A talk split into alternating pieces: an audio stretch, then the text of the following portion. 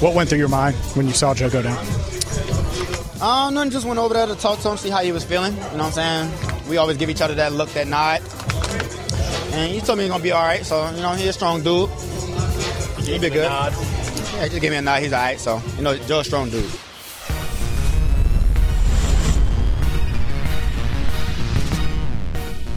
Well, the day in Cincinnati ended with a slightly more jovial tone than we thought. It was one of those days, and I've explained that this is the time of year where football fans of a given team, of a given player, people who cover the sport, you're just kind of waiting and bracing for lightning to strike somewhere. Nobody knows where, or that it's even definitely going to happen but it does from time to time, and it can alter the course of an entire season for a player, for a team, for a league. That's going to be one of the major topics this morning. As Myles Simmons is back for the first time in five weeks, as we are here on PFT Live for the next two hours. Peacock, Sirius XM 85, Sky Sports Action podcast, wherever you get your podcast. Myles, welcome back. Thank you very much, Mike. Uh, good morning. We are another Friday closer to the season. It is a good thing. And uh, yeah, man, I'm happy to be here. I'm happy to see you. I, I, feel like I haven't actually gotten to like talk to you, talk to you in a while. So this is good. This is really good. So it's been a good run for you. It's been six weeks, actually. I'm doing the math here. We were off for oh. five. We capped the pre hiatus run you and me together because Chris Sims rarely works on Fridays, and when he does, we never hear the end of it. So you're back for the first time in six weeks, and football is back. And I don't know if you had the same experience I did, but it was getting a little sparse when it comes to the coverage of the NFL, when it comes to the tracking down of stories worthy of writing up and posting at PFT. And you almost get to the point, and I've done this over and over again, where I start to wonder is it ever going to pick up again? And then it's just like, boom, it all happens. And this week has been one thing after another as the camps are all open and there's been press conferences and there's contract disputes and there's running back controversy and and yesterday there was close call for the Bengals and quarterback Joe Burrow. Yeah, it, it's kind of like a bucket of water just being dumped onto you all of a sudden after it's like drip, drip, drip, drip, drip for a long time. And I don't mind the slow time of the NFL. I mean, that's the only five weeks really that is the off season, kind of where we had the hiatus, is between the end of mini camps and the start of training camps. And so, yeah, last week it was kind of a little because the Chiefs got their training camp going, the Jets got their training camp going, the Browns were doing some things out there by you in West Virginia. And then this week it's like, ah, like, okay, we're back. All right. Ah, and you just got to kind of reframe uh, your mind to being like, okay, it's going to be this thing and then this thing and then this thing and this thing. It's, it's, you just got to get yourself back into it. I've had people who don't live in West Virginia ask me if I'm going to stop by the Browns training camp in West Virginia. And the way it works, where the Greenbrier is relative to where I am, I think I can get to Brown's training camp in Ohio more quickly than I could get to Brown's training camp in West Virginia because it's two lane roads and it's a good two and a half, three hour drive. And it's not an easy two and a half, three hour drive. You have to actually, you know, pay close attention because you're uh going left and you're going right. And then there's a cow in the road. And I'm just, it's a very, there's no, not a cow okay. in the road, but uh, there's, there's, there's critters and varmints and other things in the road. All right. Uh, yeah, yeah. Yeah, that's a factor too. You don't want to get lost.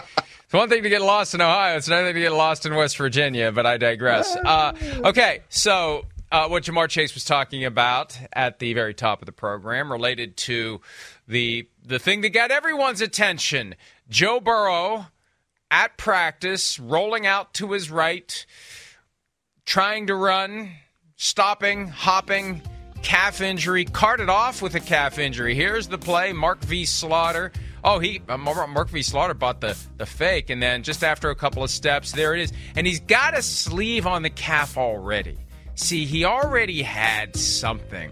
And anybody that's ever had a calf strain knows until it is entirely healed, it can grab on you at any time. And it grabbed right there, and he pulled up, and he just decided instead of hopping back to the locker room, he'll take a cart ride. He gave Ja'Marr Chase the nod. And uh, so yeah, I, I when you see that lower leg, I mean the the big concern is he blew out his Achilles tendon because that's the one that ends it. That's it. It's done. So that's what everybody was bracing for after seeing that video and hearing he had been carted off. Is his Achilles tendon gone? And that's the kind of thing you don't need an MRI. All you need to, is somebody who knows what they're feeling for. Because if the Achilles is torn, it's just not there. So Right. uh, that's the good news for the Bengals. It's just a matter of rest, recovery, etc. Uh, but man, there was a little while there yesterday where the AFC North gets uh, gets reshuffled pretty quickly if if Joe Burrow isn't available to play in 2023.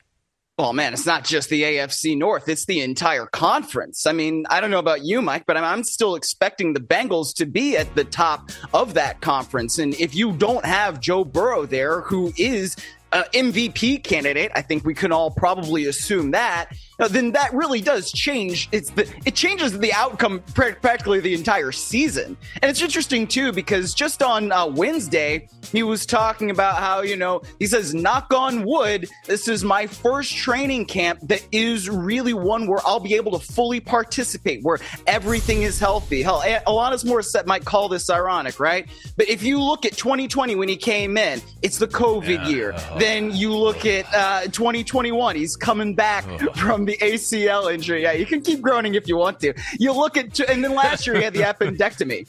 So I, I think that whenever you have something like this, if if it does hopefully just end up being the calf strain, right, and that's what the Bengals have kind of put out there, then you're saying, all right, well, Joe Burrow could still be ready for the opener, and even if he's not ready for the opener, then it's not going to be something that's too too long term, right? And that means that the Bengals are still going to be able to be at the top of the AFC North. They're still going to be at the top of the conference.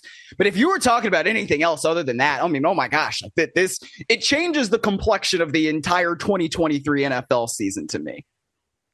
I appreciate that graphic very much, but there's an opportunity missed. We could have gone with the Latin campus interruptus. That really Aha. would have worked for this graphic. Now, now, I would like to do one thing before we hear from Bengals coach Zac Taylor on the Joe Burrow injury. Can we play the Trags video again? I want to give a little nugget to our friends in the UK and Ireland who are watching on Sky Sports Action because as Joe Burrow is rolling to his right and as he pulls up, with the protracted hopping, it evokes memories of the Ministry of Silly Walks from Monty Python. And again, the folks in the UK and Ireland will appreciate that, as will some stateside, because Monty Python was big here as well.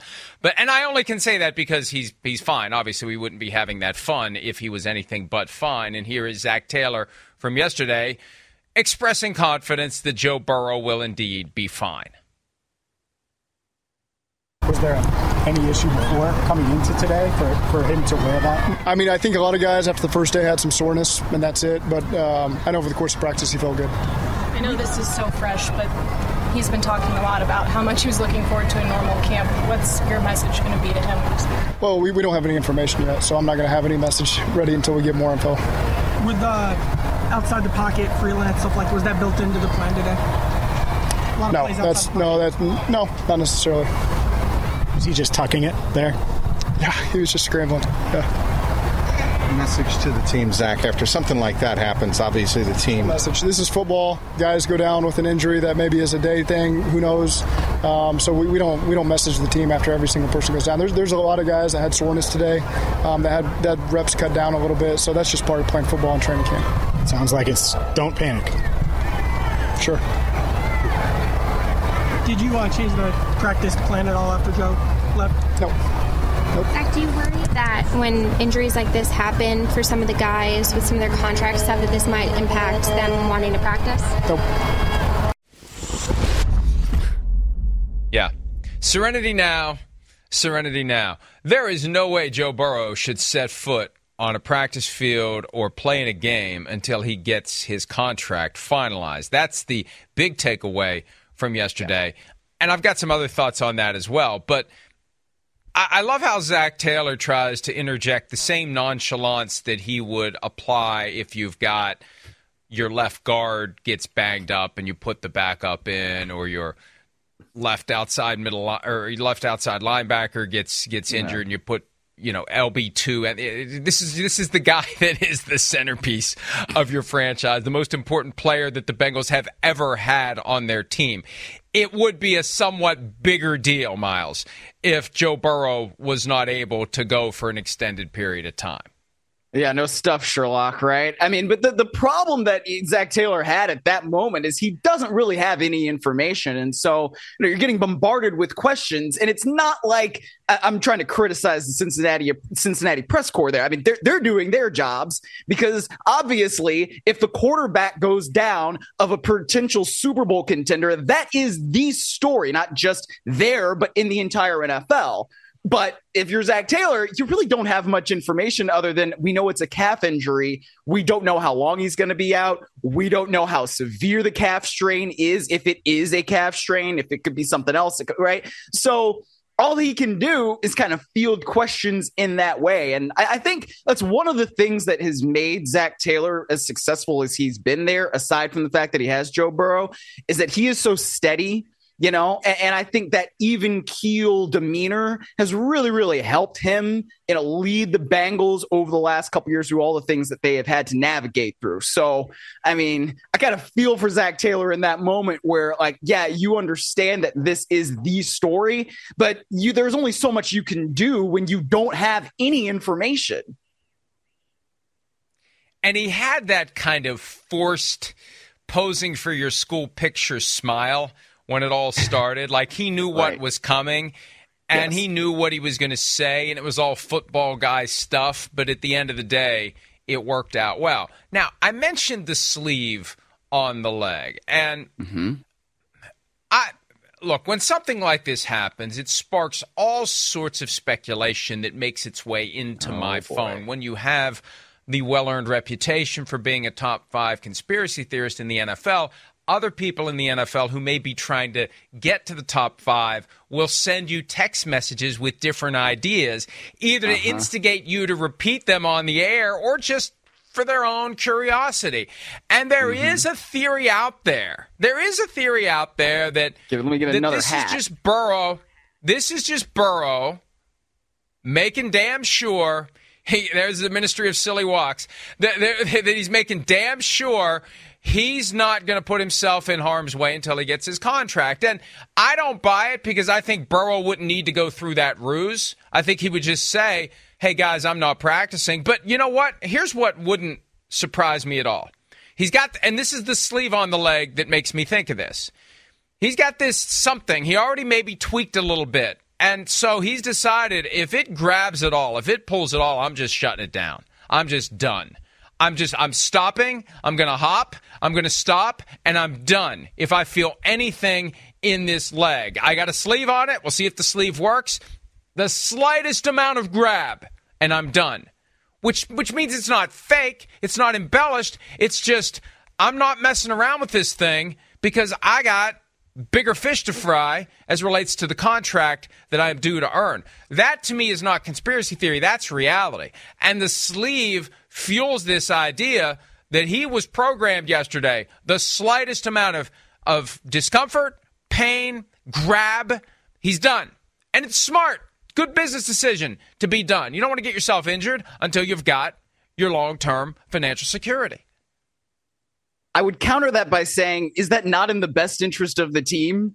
I mean, like, I mean, Joe Burrow can say like, "Oh yeah, well, if it grabs, then don't do anything. Then shut it down." But wouldn't you, if you're Zac Taylor and it is July 27th and the first game isn't for another six, seven weeks, whenever the hell it is? Like, yeah, if it really grabs on you, then shut it down, well, dude. Yes. So we don't have something yes. that yeah. that you know prevents you from being the guy that we need you to be when we need you to be that guy. I mean, like this, that's not just Joe Burrow's interest, that I think is also in the best interest of the Cincinnati Bengals at large. I mean, that that's if you have that kind of injury, you know, a little soft tissue thing that early in camp, you, do that. You you shut it down so that you're not making it worse than it has to be.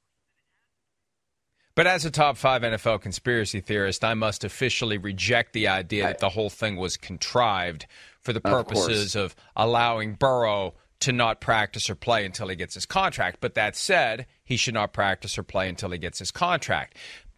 And and I thought this through a little bit yesterday as well because let's say it had been a ruptured Achilles and he's done for the year. I still think there's a chance the Bengals would have signed him and paid him because yeah. you piss the guy off. You know what he's going to do is if you don't play this the right way, he says, "Okay, Bengals, here's how it's going to be." Five years of my rookie contract. You can tag me once, you can tag me twice. Then it's see you later, Cincinnati. I'm gone. I tried. I wanted to be here. I wanted to stay here. You didn't support me when I got myself injured, trying to get myself ready to play for the 2023 season, and you had yet to give me my contract, and now you're not going to give me my contract until next year. Fine. Don't ever give it to me then. I'll see you later when I'm playing for one of your division rivals. Maybe in Pittsburgh, they'll pay me at some point down the road, or elsewhere that you have to deal with me once or twice a year. So I still think they would have taken care of him, but obviously it introduces an unwelcome dynamic if he's not playing at all this year, and then they're turning around and making him the highest paid player in the NFL when he's not going to play in 2023. Well, yeah, but I, I do think that I, I think you're right in that they probably would have paid him anyway. And certainly, yeah, at this point, he should not be back on the practice field until he has his new deal and he has signed it and that ink is dry. But I, I think what's interesting is he was asked kind of about that on Wednesday in his press conference. And one of the reporters asked him, you know, why do you want to be out there to practice when, you know, you could kind of have a hold in, right? And make sure that you get everything that you want in your deal before you step out there on the practice field. And what he said was, I feel like I need these reps right? That's and that goes back to where he has not been able to really participate fully in training camp yet in his entire career, right? So he just wanted to be able to be out there and be there with his team, and as the quarterback, be the one who sets the example and be the one who leads, right? So, like I said, it's kind of a cruel twist of fate that as he was on the podium saying, "Knock on wood, this will be the year that I'll be okay for this entire thing." He's not so we'll see how long he's going to be out for. But like I said, at least he's not going to be out for the entire year with something like this. And it does present uh, the Bengals and Burrow's representation uh, an opportunity to up the urgency a little bit on whatever is going on with the contract because Justin Herbert's thing is already done. And now you all you need to do is just hammer this thing out. I mean, that's got to be priority A for the Bengals and for Burrow's representation over however long this thing lasts so that he has the security that he needs to feel comfortable when he steps out there on the field next. You know, I'm disappointed you buried the lead in your most What's recent that? comments. I really am disappointed. Well, you have proven very conclusively and persuasively that knock on wood doesn't work. Oh, we now true. know. We now know you're just wasting your time. Well, Don't bother here's the thing. to knock on wood. he said it. I don't know if he actually did it. Like I don't know if I don't know what that podium's made out of in Cincinnati. I don't know if there's wood anywhere. I don't know if the reporters have desks. If they were knocking on wood, I mean, dude, is that journalistically sound? Oh. If you knock on wood as a reporter for a player that you cover, I don't know. I mean, hey, if you say it, it's one thing, but if you do it, it's another. Well, knock on wood if you're with me, if you can find some wood on which to knock. But uh, my, my, my father would insist that, that knock on wood works, that every superstition either aimed at directing fate in your favor or warding off the evil spirits that others may cast upon you. All that stuff works, and you got to follow all of it. And there's a whole list of of suspicions and superstitions and branches and reverse jinxes, and I just ignore all of it. I ignore all of it. If hey hey, if somebody you want to put it, you want to put the fascia, the malocchio, yeah, that's fine. Go ahead. Do your do your best. Do your worst.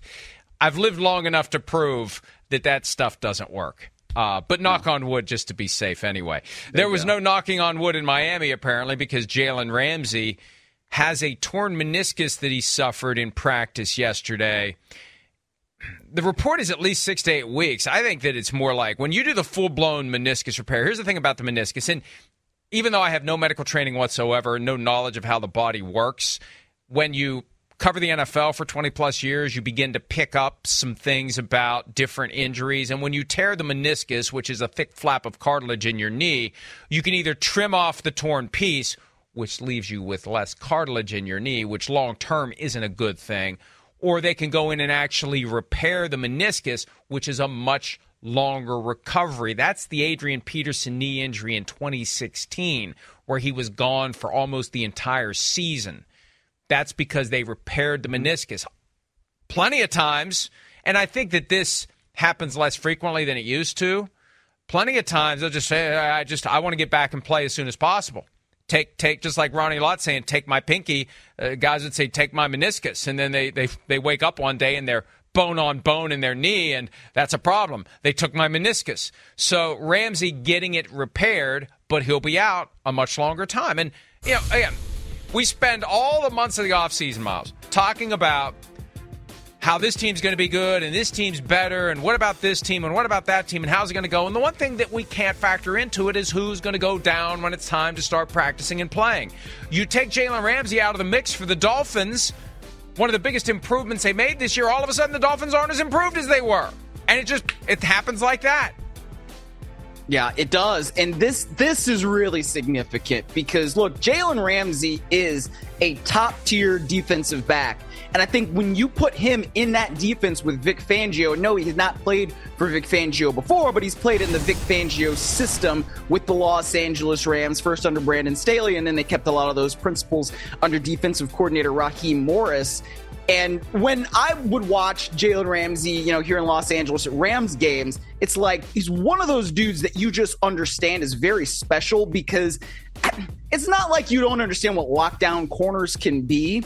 But defensive backs, a lot of the time, aren't just electric, you know, where you want to watch them on every single snap just to see what it is that they're going to do. That's the kind of player that Jalen Ramsey is because he can go and he can cover dudes, you know, in the secondary, in the defensive backfield, wherever you need him to be. But he can also come up there and run support and make sure that things don't get worse than they could be as a player. So, you know, he plays that what they call the star position in the defense. So he can be inside, he can be outside, he can do all these kinds of different things.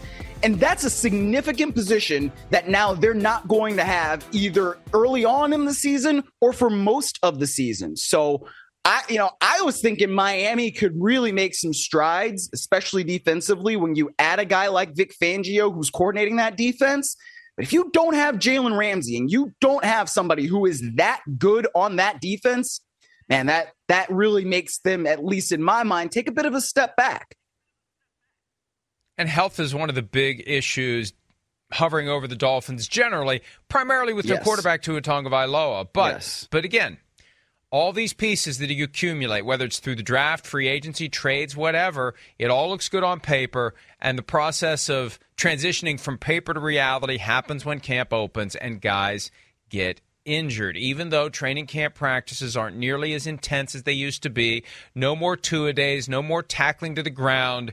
You still have guys out there. When you see the clips of it, they get pretty intense with the bump and run coverage and the change of direction and all it takes is one bad step all it takes is is one application of pressure and force to a joint in a way that that isn't all that fortuitous and the next thing you know a key player is injured and we don't know when he's going to be back and again i think that 6 to 8 weeks is optimistic it's very optimistic it's more like 9 to 12 when you're talking about a full-blown meniscus repair and they're probably not going to put him out there until they're 100% certain that he's fine it's good he's healed and they're ready to go because they will be okay without him because they were okay without him last year. This was difference maker. This was catch and pass the Bills type of a move.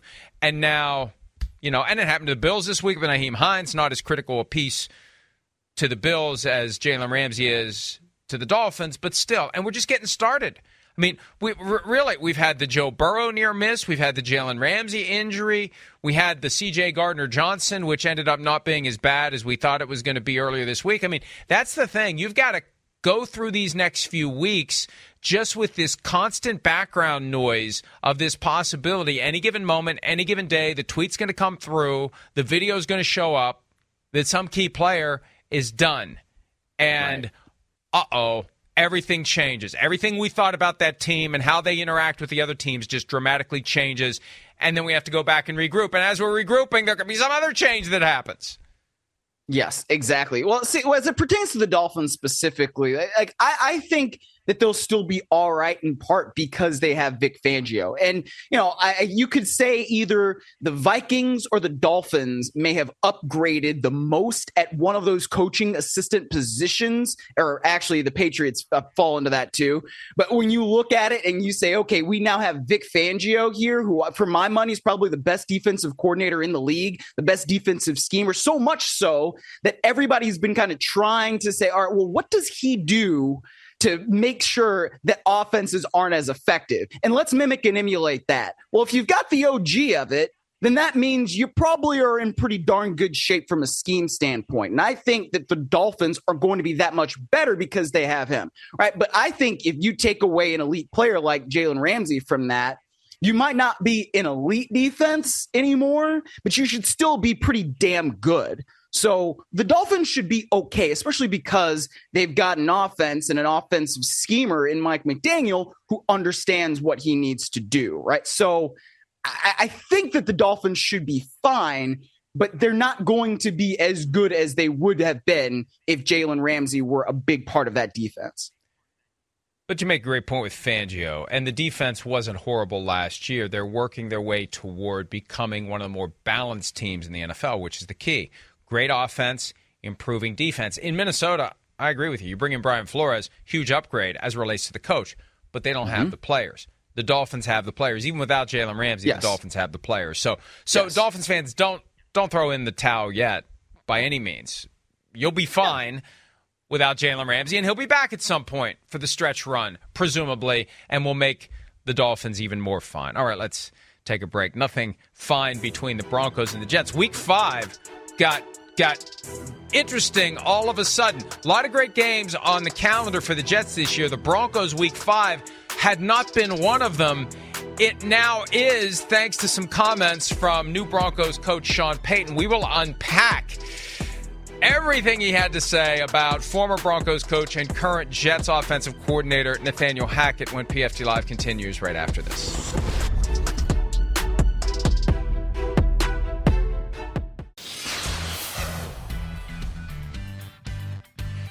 Well, this got it started yesterday. Jarrett Bell, who who posted an item on Wednesday where Sean Payton had some very candid criticism of the NFL as it relates to educating players when it comes to gambling with words like shameful and embarrassing. And he pointed out that owners can own pieces of DraftKings and FanDuel.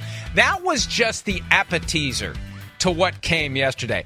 The main course got dropped yesterday via that tweet from Jarrett Bell. And oh my God, Sean Payton obliterated former Broncos coach Nathaniel Hackett to the point where my first thought, Myles, was uh oh, he thought he was off the record. And Jarrett Bell thought he was on the record. That was my first thought. And we haven't heard that in the past 24 hours. So I assume that's not going to be the excuse. That was all off the record. But that's what I thought. It was so harsh and so unprecedented to have a coach go, and we'll get into the comments, but to have a coach go after another coach in the NFL with that kind of vitriol, I thought this was an off the record conversation and there was a miscommunication between reporter and subject. Yeah, I mean, I thought it was a joke when I saw one of the quotes from the article. I was like, oh, well, this is an interpretation of what Sean Payton said. And I clicked on it and I read it and I was like, no, that's a direct quote. Wow. Because usually you hear platitudes from coaches, right? Like when Sean McVay replaced Jeff Fisher, it was, oh, I wasn't here. I don't know how they were coached, but this is how we're going to do it now. And it was most of that for the entire 2017 season. This, this is something entirely different. I've never seen anything like this before. Well, and there's a couple of different reasons for it. First of all, you don't want to unnecessarily stir up someone that you will encounter at some point on the football field. You don't want to give them any extra incentive to want to kick your ass. It's the old Lou Holtz approach. Everybody that Lou Holtz always faced was the greatest team he's ever seen. Um, and and the other side of it too is it's a closed industry with 32 mm-hmm. shops. And if you start pissing off people at the other shops, you may need them at some point. Now, Sean Payton may be at the juncture of his career where this is it for him. This is my last job. I don't care who I piss off. I don't care what I say. I don't need Robert Saleh. I don't need Nathaniel Hackett at some point later in my career. I got my money and I'm getting a lot more of it from the Walmart clan over the course of the next five years. I'm out. I'm done. I'm 60. See you later. I'll piss off whoever I want. So there is a certain freedom in removing yourself from the the the incestuous nature of this guy's working with this guy and this guy needs a job from this guy and these two are tied together. This completely throws that out the window. That level of professional courtesy that you see because you may need that person that you're you're taking aim at. And and yeah, some coaches either don't care or have evolved past the point where they need to care. And I think that's one of the reasons why we don't hear the kind of stuff we heard yesterday. Most coaches can't afford to just burn any possible bridge that they may have to some other job at some point. Right. And what's funny, and you know, we were saying this on the text chain. I mean, Sean Payton was on Fox all last year, and I don't think that he said anything that was like 25% as this incendiary as these comments that he made to Jarrett. Didn't have Bell. the job So, yet. Didn't have the not. job yet. Now he's got the job. Now he's got the guaranteed contract. So here's some of the stuff that he said. Uh, and and this all relates to why things went so poorly last year for the Denver Broncos. They bring in Russell Wilson. Everything's great. The Broncos are going to be great. Everything's awesome. And we know what happened. And said Payton, there's so much dirt around that. 20 dirty hands for what was allowed, tolerated in the frickin' training rooms and meeting rooms, the offense. I don't know Nathaniel Hackett. A lot of people had dirt on their hands. It wasn't just Russell. He didn't just flip, he still has it. This BS that he's hit a wall, shoot, they couldn't get a play in. They were 29th in the league in pre snap penalties on both sides of the ball. And then this one, everyone's got a little stink on their hands. It's not just Russell. It was a poor offensive line. It might have been one of the worst coaching jobs in the history of the NFL. Wow. I mean, that's the one you Yeah. never hear. That's Yes. the one that never gets said. That is completely and totally gratuitous, and I would submit unnecessary. Why do you need to say that publicly? It's one thing to say it privately to get your players to turn the page from last year to this year. To tell the world that Nathaniel Hackett might have done one of the worst head coaching jobs in the history of the NFL, I believe it serves no purpose. We're going to delve into the psychology of this later. I think it serves no purpose to say that publicly. It really doesn't. What what does it gain for you to to to utter those words anywhere but in the meeting room, in the locker room, in a place where it's only heard by the guys who need to hear it?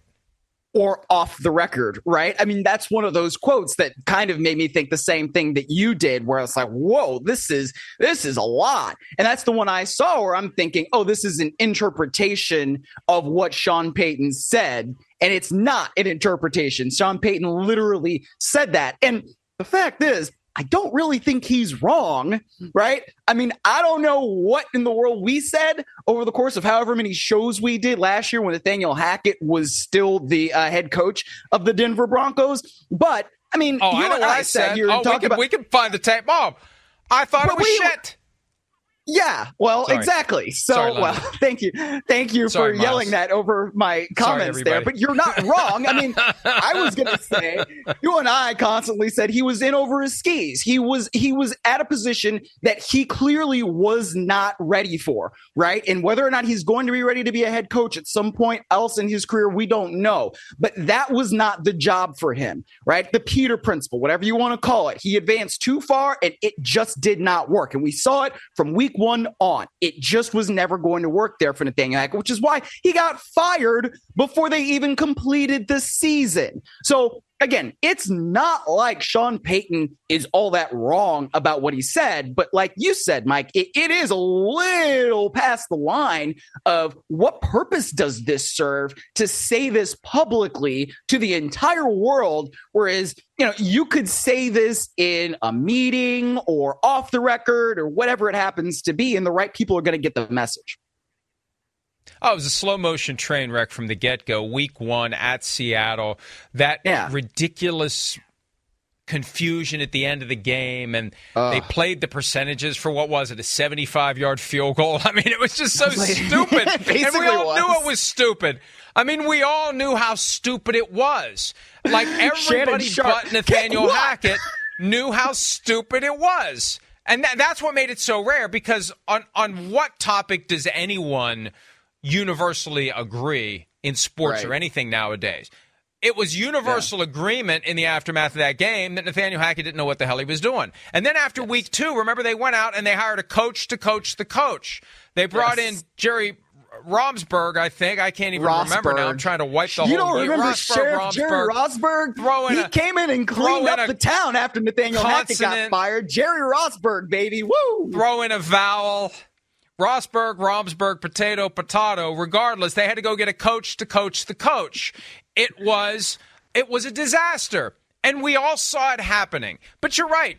It wasn't like Sean Payton was on Fox every week saying, "Man, this is one of the worst coaching jobs in the history of the NFL." But he had no reason to say it then. Now he's got a reason to say it. And part of the problem too was in comes Russell Wilson, and now like it's the Russell Wilson experience in full bloom. That's what he had wanted in Seattle. He wanted the offense to run through him. So he rolls into town as superstar with all these other members of his entourage. And Payton's already talked about that. There is an element of repetition to the idea of all the stuff that was going on. Because I remember back during Super Bowl week, that's when we started to see quotes from Peyton that all that stuff isn't going to happen anymore. All these other people, they ain't going to be here. They're not going to be around here. And and he was touching on that and the idea that there were others beyond Nathaniel Hackett mm-hmm. who enabled and allowed this. And that's significant because some of those people are still there, which makes it a little awkward when we see the next quote to Jarrett Bell. It wasn't Russell's fault, it was the parents who allowed it. That's not an incrimination on Russell, but an incrimination of the head coach, the GM, the president, and everybody else who watched it happen, including ownership. Didn't say that, but I will, including ownership. Mm-hmm. Now, a quarterback having an office and a place to watch film is normal, but all those things get magnified when you're losing, and that other stuff, I've never heard of it. We're not doing that. Now, George Paton was the GM who traded for Russell and allowed all this to happen last year. And I remember hearing around the time of the draft, hey, watch out, George Paton may be out in Denver. And I poked around a little bit and I was like, oh, no, no, that's not happening. He's great. He's great. If I'm George Paton, I'm I'm starting to explore the, the housing market in Denver to see when I should put that that sign in my front yard and get full value for the house I bought out there. That is an ominous freaking comment to throw him in there, to throw the team president who just got there in there, and to indirectly throw ownership in there. He's castigating everyone who was there, even though 90% of them are still there, Myles.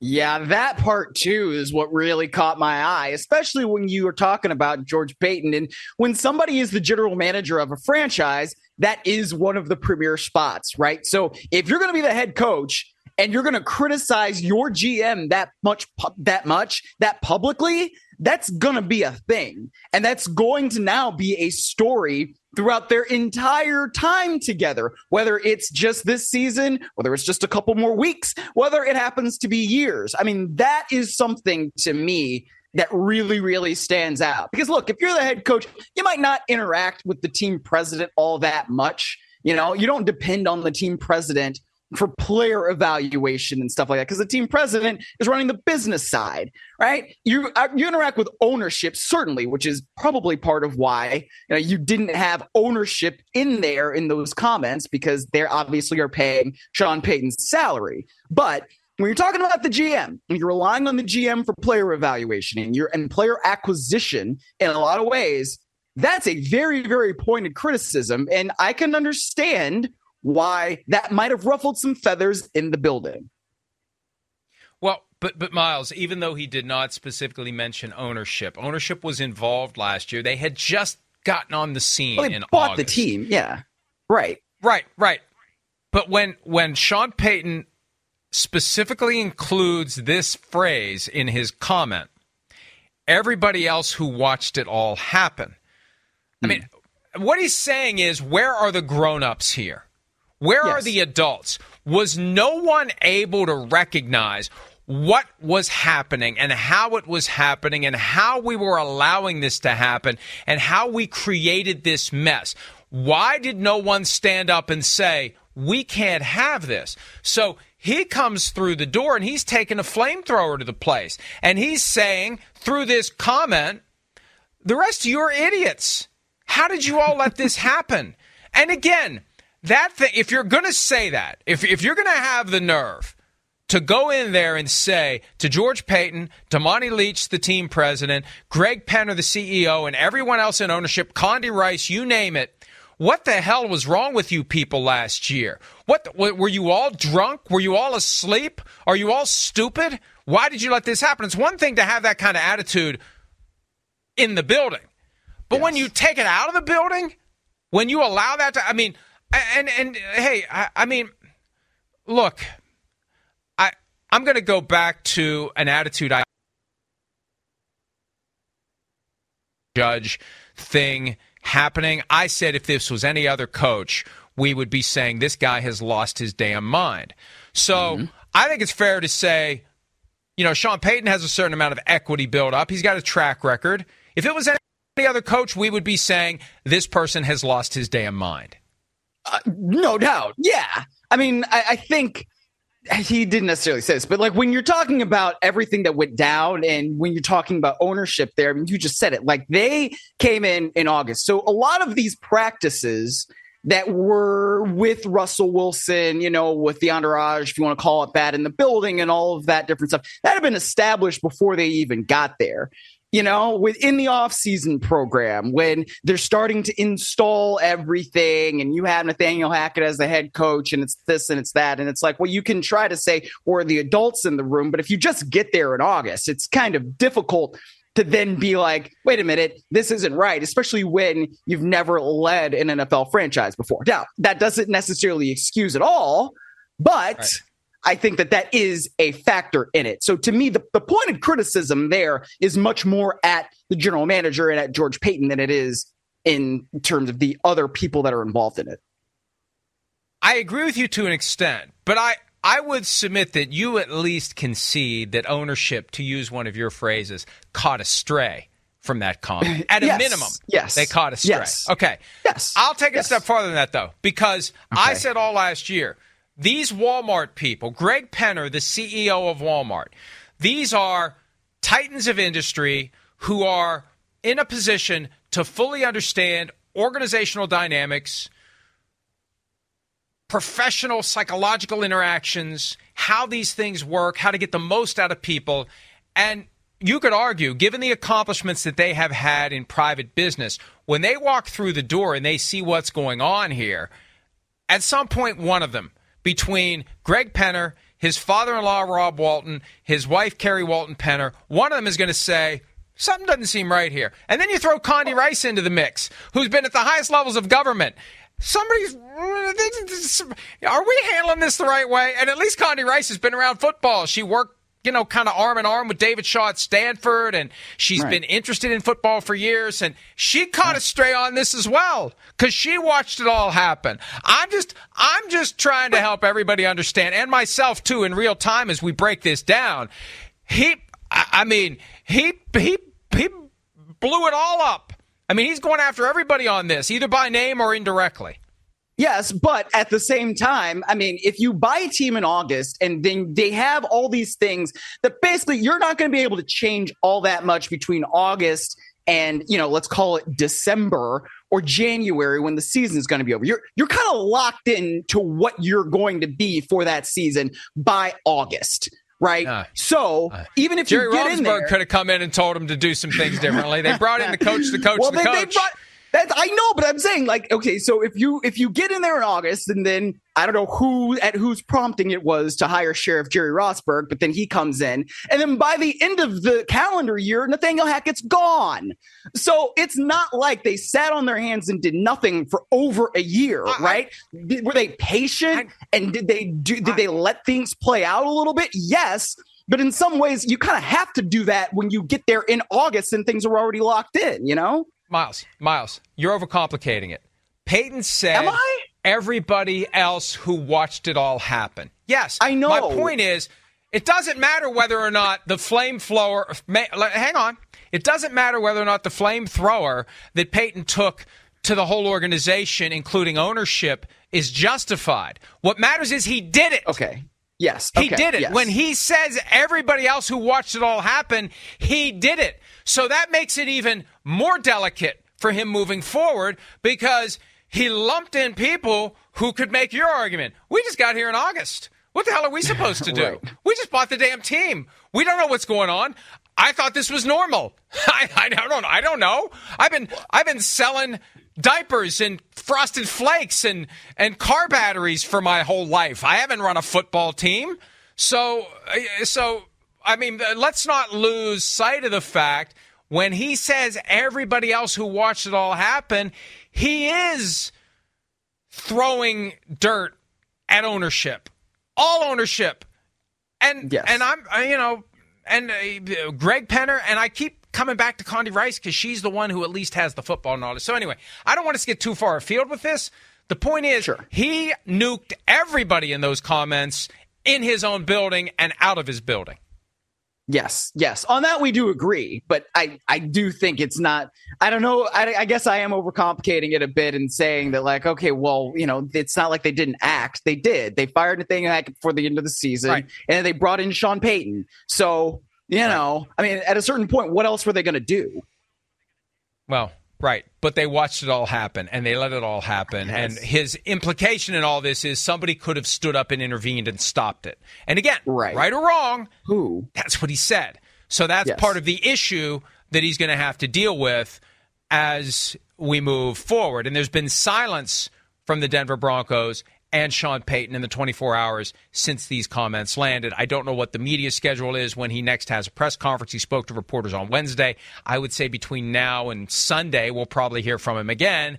And I got a feeling this is probably going to be a pretty hot topic of conversation when Sean Payton or others from the Broncos have to speak. It was a hot topic yesterday as the New York Jets provided some some commentary to the situation because it wasn't just Nathaniel Hackett as offensive coordinator of the Jets that pulled that team into this mix.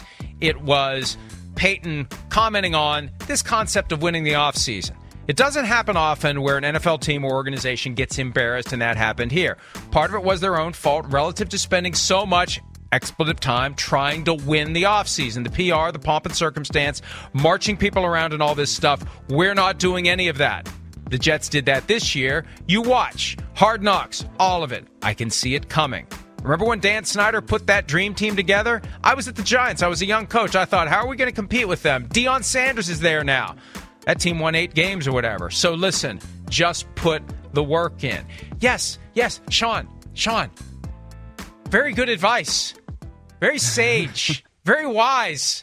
Just put the work in. That when I saw that, I thought, it's, yes. Why are you saying all this? This is all stuff that should be confined to behind closed doors, not out in the open. Because now, week five, here come the Jets. The Jets, who otherwise are swamped with the Bills twice, the Dolphins twice, the Patriots twice, the Chiefs, the Chargers, the Cowboys, the Giants, the Eagles. The the Broncos game was was you know a rest stop as part of this marathon, this gauntlet they have to run. Now all of a sudden you got the full attention of the Jets come week 5. Now all of a sudden a game that I would have looked at that day and said now that's that's must see TV when the Jets and the Broncos play, all because of what Sean Payton had to say. Oh, yeah, that's true. And the, the funny thing too is, you know, oh, they're doing hard knocks. They didn't want to do hard knocks. They famously did not want to do hard knocks. I mean, everybody knows that they were basically forced into doing hard knocks, and they've got to put these provisions around like, hey, we don't want them showing this and that, and you know, every team gets final approval of what's on hard knocks. But I think that the criticism of them for being excited that Aaron Rodgers, Aaron freaking Rodgers is going to come in and be their quarterback, like, yeah, you should be excited about that. I'm sorry. And to criticize them for being on hard knocks, I think that that's a little ridiculous. Well, well, but let me say this, and and you're right. They didn't want to do hard knocks, but with the whole Aaron Rodgers thing, th- th- this is where there I think becomes tension within an organization. because you've got the business side of it that wants to fully embrace the hype and profit from it. You've got the football side that would be inclined to say, let's tap the brakes a bit. Let's not let this Yes. get out of control. I think back to your Cleveland Browns of 2019, the year after they kind of rose up for the first time in forever and the, the expectations went through the roof. And I said in this very chair, you need somebody, you need somebody to control these expectations because it's going to be perceived as a failure if you don't get to the playoffs and maybe advance a round or two. And you need somebody to be saying, we haven't proven anything. We haven't done anything. Robert Saleh in New York should arguably be saying, we haven't been to the playoffs. We haven't done a damn thing. We don't know how this is going to work. Look at how all these supposed great teams of the past have failed to fulfill their potential. We got to compete with everyone on our schedule. Have you seen our schedule? Have you seen who we have to play? Now, he had Sean Payton say all that stuff for him. Robert Saleh didn't say any of that yesterday. Here's some of what he had to say when he had a chance to respond to Sean Payton's criticism of the Jets as this year's dream team.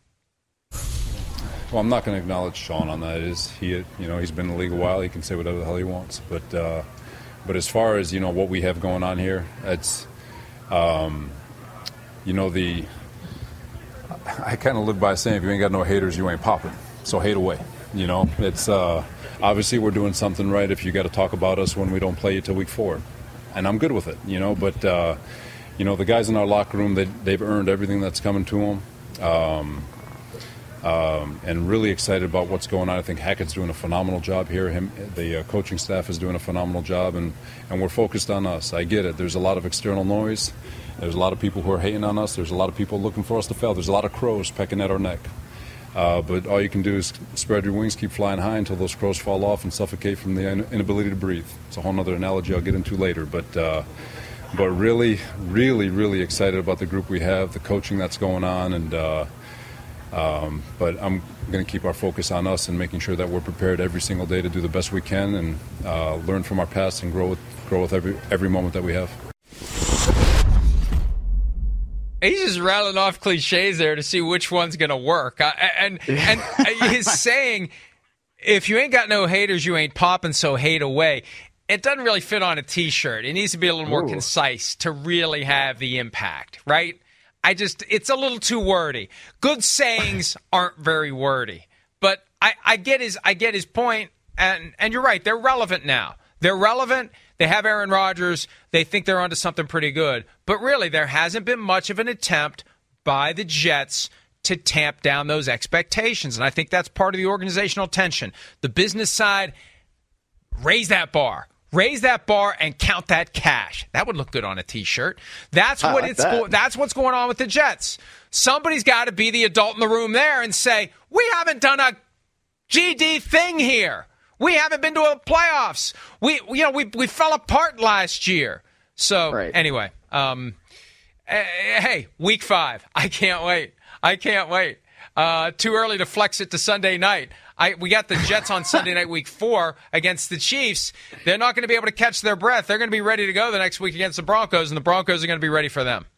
Yeah, I mean they should be. Look, I mean, I think what Robert Saleh said was decent, you know, to try and rally his team, right? And that's something that he's done from the podium before. You know, last year when he was talking about receipts, and I guess we can have the receipts now from last year because they ended up falling apart. So that's one thing. But you know, when he's like, "Oh, I'm not going to acknowledge Sean," and then he has this entire answer that basically does acknowledge everything that he said. Uh, that's, I mean, it's a rhetorical device at that point. You're talking about crows and pecking at your neck and flying so high that they can't breathe and all these different things. Like you said, it's different cliches. Maybe one sticks against the wall and it actually works. I, I don't know, but I, I think that there's reason certainly to be excited if you are a Jets fan but you do have to tamper that with, oh, yeah, by the way, we weren't really all that good last year. You know, what did we do? Big Jets. What have we done? Not a damn thing. Come on. Like, let's, let's, let's, I think that that might be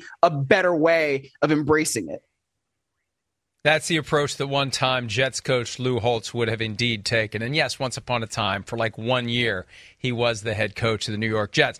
Billy Turner, who was with the Broncos last year and is now with the New York Jets, went to social media and uh, well, you got to do a better job blocking out that word. I can see that word, baby. That I see that word. but but before that word, we need a we need a new sharpie. Our sharpie is uh, is uh, out of ink. Run Seems ink. like someone started training camp and is trying to soften the blow after realizing what he's in for this season. And you know, I wouldn't be surprised if Billy Turner kind of picked that up in the locker room yesterday. See, there may be a difference between what Robert Saleh said publicly and what he may have said in the locker room. And it's possible he said in the locker room while trying to explain the attack on their offensive coordinator, you know, Payton thinks he's going to lose this year. Payton thinks he's going to have a long year, and he wants to set up the blame now that it's on last year. That last year was so bad it kept me from winning this year. Maybe, but he also said that he would be ticked off if he the team didn't make the playoffs this year. So, I mean, I don't know. I guess that it is in some ways trying to do that and trying to set this up or trying to set that yeah, up. He'll be ticked I, I, off I because know. they did it la- because it was so bad last year. That's why I'm ticked off. Right. This team should make the playoffs, but they were so bad last year and it was so toxic and negative and and everything it shouldn't have been. I couldn't overcome it in one year. Don't blame me. Yes, yeah. Well, I mean, at a certain point, then you, you know, then who's standing up and or not standing up and letting it all happen when Sean Payton's the head coach? Then, right? Aren't you the, supposed to be the guy where the buck stops if you are now the leader of men that is the Denver uh, for the Denver Broncos and all this stuff? I mean, I, I don't know, man. I, I think when you're when Sean Payton said this, he had to know that this was going to get some sort of reaction, right? And so maybe he does it because he's trying to say, look, all of the stuff that was last year is last year, right? I'm leaving that in the past. And now we have to rally around each other and rally around ourselves because, look, it wasn't your fault what happened last year, right? Everything right. that happened last year is the fault of somebody who is no longer in the building. So my expectations are that we are going to be a damn good team. We're going to be a playoff team because all that crap last year with the 20 dirty hands, those dirty hands are out of the building except for, you know, George Paton and also the team president and ownership. So like that to me is kind of where I see it and it's kind of why he might have done it. But again, I don't necessarily know why you got to do that publicly in a newspaper. Right, exactly. Exactly. These are all messages that are best communicated privately. What is the strategic reason for taking that frustration public? And as I said earlier, if it was any other coach, we'd be saying, I'd be saying, he's lost his damn mind. But it's Sean right. Payton. He gets the benefit of the doubt, Super Bowl champion, great offensive mind, very strategic, very deliberate, very intentional. And that's where even though Sean Payton said nothing yesterday, that's where the game becomes mani- uh, media manipulation. And when your friends in the media begin to take up for you and explain why you did what you did. And there's a collection of tweets that have been publicized by the, uh, what's the Twitter account? The Cool Your Jets Twitter account. And, and when you look at these, it's almost like they all got the same phone call. They're all operating off the same sheet of music. Everything he does is intentional, everything he does is deliberate, nothing is accidental. This is all the talking point of he's trying to boost his team, he's trying to make his team better. He's doing what he's doing for a reason. There's method to the madness. Instead of people saying, has he lost his mind? Jeff Duncan, who covered the Saints throughout the entire time Sean Payton was the coach. Folks, Sean Payton is building up the confidence of the quarterback, letting him know that he's got his back. If there's collateral damage in the way of completing that mission, trust me, he doesn't care. This is all about his team and his quarterback, nothing more, nothing less. So I guess the argument would be that Sean Payton said all those things privately, but for some reason decided that to properly prop up his quarterback, he needed to take it public. Like, that's the unexplained angle here. Why did all this stuff have to be public? Anything he said to Jarrett Bell, he could have just said behind closed doors and avoided stirring up the Jets, stirring up Nathaniel Hackett, and having people say, If it was anybody but Sean Payton, we'd say this guy's lost his damn mind. Well, I think that there is also a way to prop up your quarterback in the media th- and through, you know, whatever columnist you want, whether it's Jarrett Bell or somebody else, um, without also saying that this was one of the worst coaching jobs in the history of the NFL, right? I mean, you can say, I don't know what he was taught last year, or I don't know what the scheme was, or I don't know what, what, blah, blah, blah. But I can tell you that this year, I firmly believe that Russell Wilson will be the guy that we know that he can be right? And I think that also props up your quarterback without having to be that particularly incendiary. And yeah, I guess that because of Sean Payton's status as an NFL head coach, right? I mean, somebody who has won a Super Bowl, somebody who was there for so long, and you just you understand kind of the some of the psychology behind what he's doing.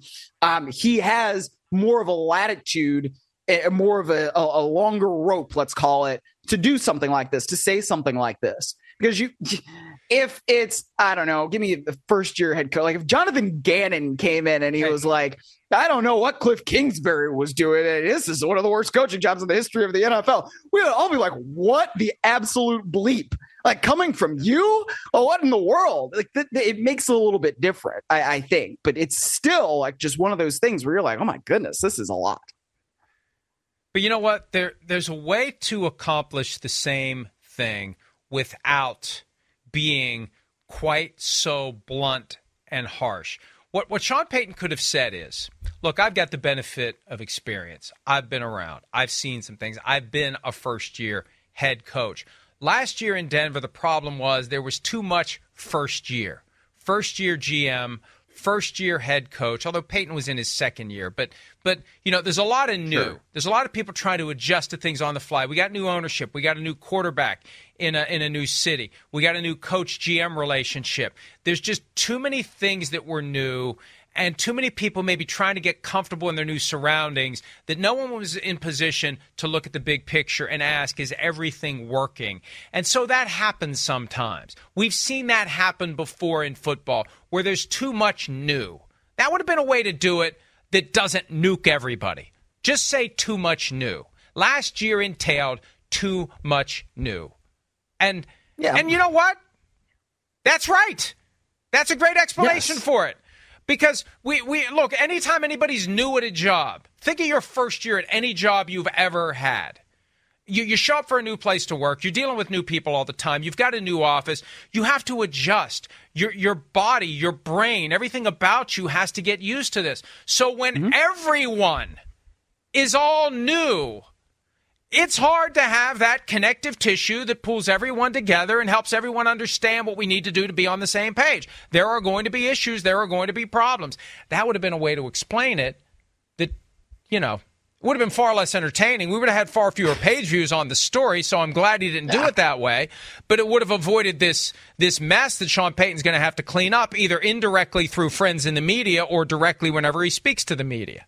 Well, I was gonna say, I mean, like, yeah, but if he does, if he soft pedals it like that, then like we're not talking about it. I mean, that's a nothing burger story that maybe we cover, maybe we don't, and then we just kind of all move on. And I guess that in some ways, that's what you want if you're a head coach, right? I mean, ask Sean McDermott if he regrets saying that he was very concerned about Stefon Diggs in the middle of June, right? We're still talking about that. I just made him catch a stray in a, a segment that we're doing on Sean Payton because it was such a weird turn of phrase in the middle of June. So everything that a head coach says can be dissected, parsed, all these different things. And for somebody who in Sean Payton who has been a part of the NFL for as long as he has, who was a head coach for as long as he has, who spent last year doing media for Fox every day. And it's not like he doesn't know that his comments, whatever they may be, are going to be blown up.